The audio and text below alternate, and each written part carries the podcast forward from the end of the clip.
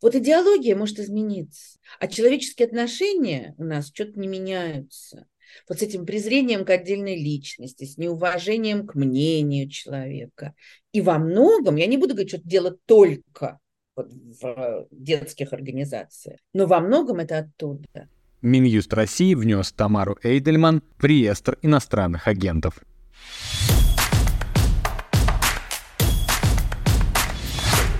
Привет, это шоу «Что будет?». Меня зовут Виктор Прокушев, и сегодня говорим о новой пионерии России, индоктринации и отношениях государства и детей. 19 апреля Владимир Путин призвал подумать над использованием слова «пионеры» в качестве названия для участников новой российской организации детей и молодежи «Движение первых». Владимир Путин заявил, что этот термин лишен идеологической окраски – термин может быть и лишен, а вот само движение можно поспорить. Кажется, в последние 10 лет власти России все более активно пытаются навязать детям свою идеологию. Движение первых, юнармия, сюда же разговоры о важном. Все это, похоже, часть большой системы индоктринации. Насколько успешны эти попытки, пока не ясно. Давайте попробуем разобраться вместе с историком Тамарой Эйдельман. Говорим про современное патриотическое воспитание, проводим параллели с советской пионерией и пытаемся понять, что государству нужно от маленьких граждан, к чему это приводит и что с этим делать. Начнем через несколько секунд, а пока подпишитесь на канал, поставьте лайк этому видео и отправьте ссылку друзьям. Так вы помогаете независимым проектам расширять аудиторию. А еще переходите в наш телеграм-канал. Ссылка есть в описании. Там мы обсуждаем выпуски и делимся полезными инструкциями. Что вы думаете по поводу движения первых? Есть ощущение, что это просто новая оболочка уже и так э, существовавших в России вот этих патриотических э, движениях, организациях, или действительно это задел на какое-то новое большое российское движение, э, как вы думаете? Вы понимаете, до последнего времени а, мне представлялось, что все вот эти там наши, начиная да, с селигеры, это все способы отмывания денег перераспределение бюджетных потоков. А, естественно, что-то там для этого делается, кто-то, может быть, даже искренне к этому относится, но думаю, что немногие. И дальше вот надо отрапортовать. А, во всяком случае, э, ну, главный критерий заключается в том, что, насколько мне известно, никого не заставляли создавать эти организации, никого не заставляли туда вступать. Проблема с пионерами заключалась в том в советское время, что это было само собой разумеющимся, так же, как, в общем, и с комсомольской организацией. А, то есть ну, естественно, были какие-то там дети правозащитников, дети священнослужителей, еще что-то, которые отказывались. Это создавало большие проблемы и для них, и, для, кстати, для школы. Знаете, я очень хорошо помню, как в классе, где я училась, было три девочки, ну, такого легкомысленного поведения. И их не принимали в комсомол. И, в, естественно, и там говорили, вы такие сики. А потом получилась ситуация, что весь класс комсомольцы, а три человека нет. Я думаю, что нашу классную руководительницу очень по этому поводу бронили. Ну, а она же их все это время говорит им, что они недостойны. Как теперь быть? И она сказала, знаете, я что решила? Вот если мы их примем в комсомол, мы сможем их лучше перевоспитывать. И их приняли тоже. Ну и опять же, если ты не поступал в комсомол, были проблемы с поступлением в вуз и так далее. То есть, если тебе не нужен вуз, то ради бога. Ну вот, а теперь пока этого нет. А, то есть где-то есть какие-то энтузиасты, ну, или карьеристы, которые это создают. Но такого, чтобы это было обязательно, нет. Но э, сейчас, конечно, общая идеологическая и пропагандистская обстановка становится все более такой мобилизационной, все более энергичной. А, я не скажу, как при Сталине, по той простой причине, что при Сталине, э, я думаю, что большая часть пропагандистов верила в то, что пропагандировала. А сегодня, у сегодняшних вот это вот странное пересечение с их коррумпированностью цени, их коррумпированности и цинизма и необходимости вот это вот все раскручивать.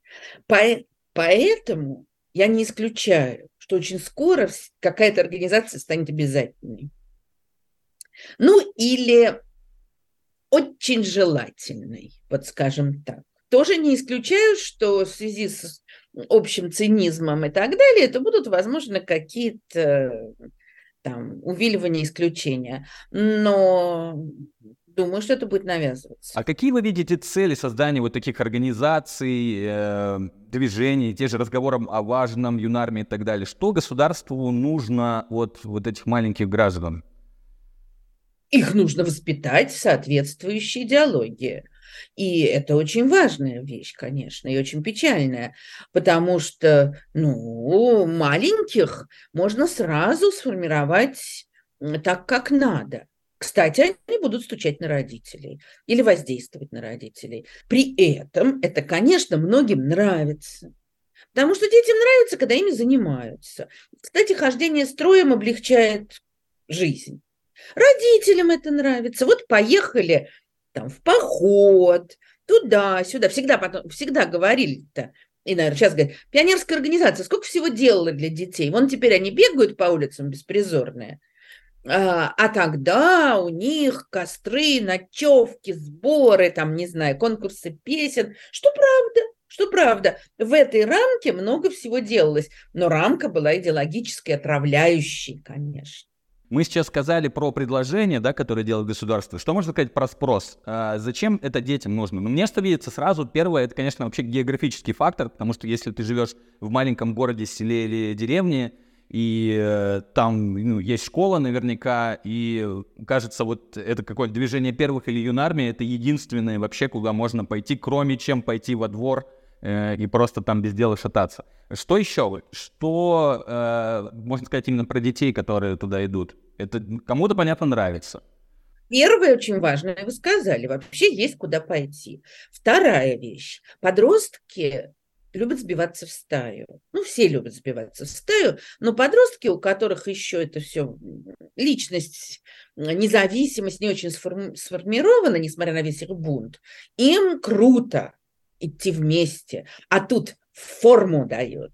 Да? Это же тоже здорово. Это ты вот такой вот вместе со всеми. Ты сила, кстати. И это, конечно, тоже будет, вот мы вот такие, таким образом натравливают, кстати, потому что мы такие, и мы, скажем, там, ищем, э, осуждаем, э, разоблачаем тех, кто не такие. Какая мощь. Плюс к этому это социальный лифт, так же, как и армия.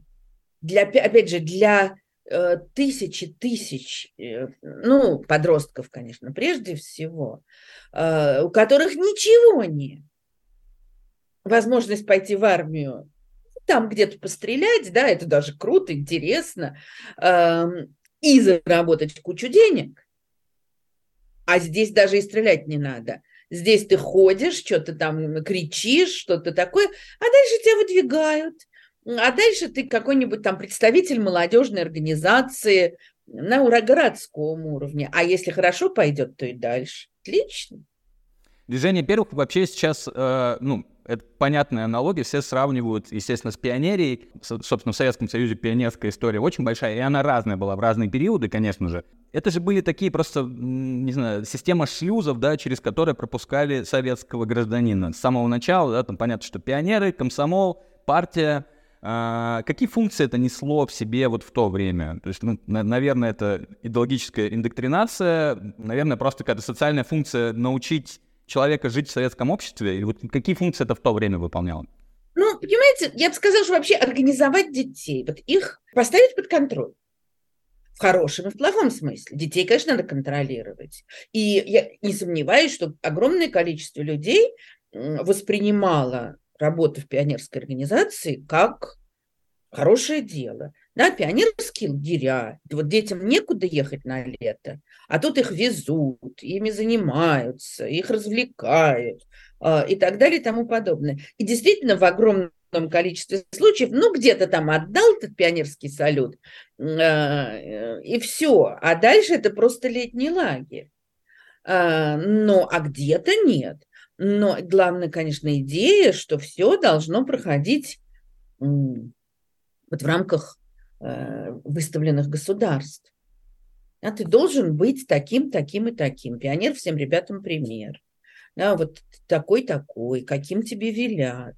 Это помимо идеологии, это еще такой вот обработка молодого, маленького, потом молодого человека э, в приемлемом для государства виде. И это, кстати, очень интересно. Вот как перестройка, помимо всего прочего, дала возможность вырваться огромному количеству неформальных организаций, там, рок-музыки, вот тому, что вроде бы как к политике не имело отношения. Но это был тоже, это был тоже вариант свободы. Теперь скоро будут, я думаю, длинные волосы стричь снова силком. Да, вот, кстати, сейчас вот это движение первых, которое, предполагаем, пионерской организации, в целом многие сейчас вот эти патриотические клубы, они вот объединяются в какие-то вот эти большие э, движения российские, да, у нас всегда идет в стране такое уплотнение, увеличение вот э, любых общественных организаций и огосударствление да, этих организаций. А сейчас все-таки на что, по вашему мнению, задел? Все-таки на какой-то брежневский да, период, я говорю про это, ну, типа что-то типа, а есть орленок, а, есть красный уголок, вы молодцы, ребята, занимаетесь. Или все-таки это задел уже ближе к сталинскому периоду, когда была, понятно, нужна мобилизация, и тут уже не просто детей воспитывали, а готовили их к войне. И вроде как сейчас тоже есть вот эта воинственность, это милитаризация. Вот по вашему мнению, к чему мы все-таки движемся, на что это больше похоже? Я думаю, что это где-то посередине. То есть вот такого абсолютно брежневского цинизма, мне кажется, сегодня не допустят. Именно потому, что сейчас пытаются мобилизовать страну. То есть они, конечно, идеал в голове держат сталинский. Другое дело, что они вряд ли его достигнут. Все-таки у людей есть интернет, есть какие-то другие источники, есть все-таки предыдущие 35 лет жизни когда совсем все было, какие-то были другие возможности. Поэтому я думаю, что, конечно, до сталинского варианта они не дойдут но будут к нему стремиться. И, мили... и то, что это милитаризация, то, что эта работа с молодежью будет прежде всего военной, вот, и такой патриотической в самом дурном смысле, а, это я не сомневаюсь. Кажется, сейчас еще, я вот как раз вот хотел спросить по поводу советского периода, было ли там такое. Сейчас детей в этих организациях очень часто используют, ну, как инструмент, ну, или как реквизит, по крайней мере, ну, там, выставить э, в определенным знаком, стандартом выставить где-нибудь, э, ну, в общем, это такая очень идеологизированная история. Вот в советском периоде, я не знаю, использовали ли там детей вот так вот идеологически, или это все-таки была просто внутренняя работа, понятно, что они ездили куда-то в лагерь, могли, наверное, послать куда-нибудь памятник побелить, я думаю, или кусты посадить. Конечно, в основном это было просто вот ну, в какой-то деревне, да, организация детей, и все. Но в то же время мы можем посмотреть э, на любом э, крупном форуме, начиная со первого съезда писателей, куда явились пионеры, и сказали, а почему, дяди писатели, вы не пишете про Павлика Морозова? И дальше партийные съезды, еще какие-то. Вот это классическая штука. Приходят пионеры, скажем, вручают цветы членам президиума, какие-нибудь стихи читают, еще там что-то. Их используют ну, чтобы показать этот какой-то контакт поколений, эм, чтобы показать, что молодежь с нами. Это очень хорошо. Ну, как бы обыгрывая это, как будто это их инициатива прийти. Ну, да. понятно, да, да, да, конечно.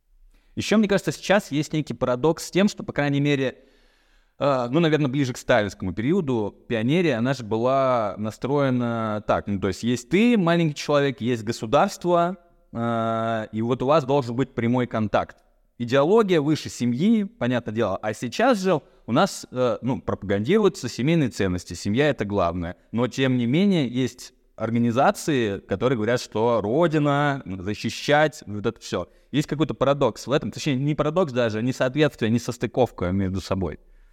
Ну, вы знаете, как, э, у всех очень удивляло, когда комму... Э, ну, это выявилось в перестройку, да, когда коммунисты стали вдруг с фашистами объединяться. На самом деле, не в общем, ничего удивительного. А, вот э, то, то же самое. Скажем, сталинская эпоха – это время резкого усиления пуританских ценностей. Да, если 20-е годы, время, ну да, тоже совершенно новых отношений в семье, нового воспитания детей, а дальше все больше, больше, больше закручивают э, и там запрещают аборты, не приветствуют разводы, особенно у партийных товарищей, ну и много-много мальчиков, девочек по отдельности учат и так далее. Сейчас, конечно, примерно то же самое. То есть э, есть скрепы, да, семейные, но это же не настоящее реальное развитие семейной жизни. Э, эта семья выстраивается тоже как авторитарная единица ну, с властью мужа, с властью отца, с возможностью э, телесных наказаний, с неприемлемостью каких-либо отступлений вот от этого, от этой такого патриархального взгляда. И вот такая семья, она очень легко вписывается в государство, которое важнее тебя. Это абсолютно понятно, потому что э, так же, как ты подчиняешься власти в семье, который, опять же, семья выше тебя, семья важнее, чем ты, вот с твоими идеями, с твоими желаниями, э, с твоей сексуальной ориентацией, с твоим желанием там развестись, рожать или не рожать.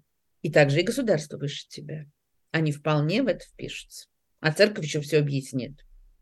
Ну да, да, в, в такой интерпретации, конечно, это все сочетается между собой. В целом, если говорить про детство в авторитарном режиме, мы же уже, ну и вы наверняка читали какие-то э, по этому поводу работы, какое это влияние в итоге оказывало и, возможно, сейчас окажет на общество, на, на конкретных людей. Я потому что сейчас, понятно, есть люди, которые говорят, да ладно, детям в одно ухо влетело, в другое вылетело, мы же как-то вон выросли, все у нас нормально. Но тем не менее, мне это кажется нет. Мне это кажется, что вся, э, все это индоктринация и э, вот это все воспитание, завязанное на пропаганде, оно, конечно, попадает в самое сердечко и э, с людьми остается. Вот какое все-таки детство, какое влияние оказывает детство в авторитарном режиме на людей? Вы понимаете, с одной стороны, да, в одно ухо взлетело, в другое вылетело, ну или вышло постепенно. А мой папа мне когда-то сказал, ты не представляешь, какие мы в школе, в университете были хунвейбины. А, он рос в 30-е, 40-е годы. Ну, а потом 20-й э, съезд, и как раз молодое поколение осознало, изменилось, Э, и так далее, и так далее, и тому подобное. Это все возможно. Да, в Брежневскую эпоху воспитывали детей подростков, потом пришла перестройка, вдруг оказалось, что они э, совсем разные другие. Но э, даже дело, мне кажется, не в идеологии. Да какая сегодня идеология? Где она, эта идеология? Русский мир, ну да. Но в том, что прививаются некоторые стереотипы поведения, отношений. Вот идеология может измениться, а человеческие отношения у нас что-то не меняются. Вот с этим презрением к отдельной личности, с неуважением к мнению человека. И во многом, я не буду говорить, что делать только вот в детских организациях, но во многом это оттуда. Даже если прекрасные вожатые были, все очень весело, замечательно, это все равно демократический централизм, подчинение меньшинства большинству, пионерские сборы или комсомольские собрания, на которых разбирают э, твое поведение. Э, то есть все равно все приходит к фильму «Чучело». Вот что бы ни было. У кого-то просто Э, жестче это выражается. А у кого-то, да, сейчас я понимаю, что меня могут люди слушать, а у нас все было хорошо в школе, хорошие там э, учителя, пионер-вожатые. Ну, охотно верю, да. Вопрос именно вот в этом вот стиле отношений, а это очень важно. Ну, мне кажется, есть одна хорошая в данном случае, это хорошая, мне кажется, новость, что, э, в принципе, все наши государственные системы, а образовательные в особенности, имеют одну сейчас э, главную черту — это имитация. Это было не только сейчас, это, наверное, за десятки лет так сложилось. И все-таки мне кажется, что на уроках, о тех же разговорах о важном, это может быть совсем не те разговоры о важном, которым мы боимся. Потому конечно, конечно, да. Э, контрольную не успели написать или подготовиться к ней. Классный час, сдавай деньги на выпускной вечер. Я не сомневаюсь, что в, 10, в восьми случаях из десяти вот так вот происходит. Все равно противно, но да, согласна с вами. Имитация, в общем, в этом смысле хорошая штука. Что можно посоветовать родителям? Что делать-то? Это, понимаете, сказать, что у вас всегда есть выбор, это обращено к узкому кругу жителей нескольких больших городов. И то, и там не всегда есть этот выбор. Я не говорю о том, что ребенок любит свой, может любить свой класс, своих учителей, мало ли что еще. И куда еще пойти? А, это очень сложный вопрос. У меня нет одного рецепта для всех. Меня все время спрашивают, как быть. Но там очень много разных ситуаций. А, психика ребенка, отношения его в классе и так далее. И много-много всего другого. Вот я могу сказать, что одна для меня вот, абсолютная истина. А, детям не надо врать. Не надо э, им говорить, да, да, да, молодец, какой у нас хороший президент, думаешь, ага, но там лет через 10 я тебе скажу правду. А через 10 лет уже некому будет правду говорить. Или тебе же э, предъявят обвинение, почему ты мне врал. Я могу представить себе ситуацию, ну, не очень, но все-таки, когда можно сказать, знаешь что, давай мы сейчас с тобой это обсуждать не будем, а обсудим, когда ты вырастешь. Это так себе ответик, но он лучше, чем вранье. Вот, поэтому, как мне кажется, что любая ситуация, она не должна быть просто решением родителей. Ее надо обсудить с ребенком. А, ты готов там, возражать в классе? Э, э, ты готов вот идти на это и это? Или нет? Это очень серьезно. Да, мы помним все про Машу Москалеву. Э, это э, вот родители, давай, может быть, мы, может быть, мы уйдем из этой школы. Куда? Э, понимаете, я всегда была против домашнего образования, ну, мне казалось, что в школе социализация все такое. Но сейчас, наверное, имеет смысл рассматривать для тех, у кого есть такая возможность. Опять же, она, к сожалению, есть далеко не у всех. Если у вас нормальные отношения с учителями, может быть, имеет смысл пойти говорить с учителями. А есть ситуации, когда это бессмысленно. Но главное, вот вместе с ребенком его всегда поддержать всегда, во все времена советское государство, у нас, конечно, советское оно по-прежнему, хотело влезать в семью и в отношения между мужчиной и женщиной, в отношения между родителями и детьми, и вот это контролировать. И сейчас очередной виток. И, конечно, наше общество выработало разные варианты увиливания, укрытия.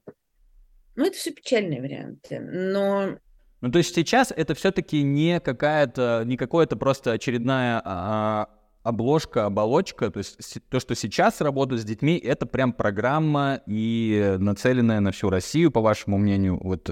Ну, во всяком, понимаете, а, сейчас резко усилилась вообще идеологическая составляющая, а, пропаганда и так далее. А, она все равно циничная, воровская и т.д. Но она усиливается. И, соответственно, то, что связано с детьми со школой, тоже это как часть общего. Вот это вот, э, знаете, в 2014 году вдруг э, в тех местах, где раньше всегда э, играли музыкальные программы, я приехала мыть машину, а там вместо какого-то идиотского сериала, который всегда показывали, идут новости. Да? И это было везде это не приказывали, это то, что носилось в воздухе. Вот сейчас что-то в этом роде. Но именно поэтому мне кажется, что есть вещь, которую вот можешь ты забрать ребенка из школы, не можешь. Есть то, что всегда помогает этому противостоять. Это нормальные человеческие отношения в семье. Вот за это надо держаться. Напишите в комментариях, что думаете по поводу возрождения пионерии. Ставьте лайк, подписывайтесь, смотрите другие наши выпуски и первыми узнаете, что будет.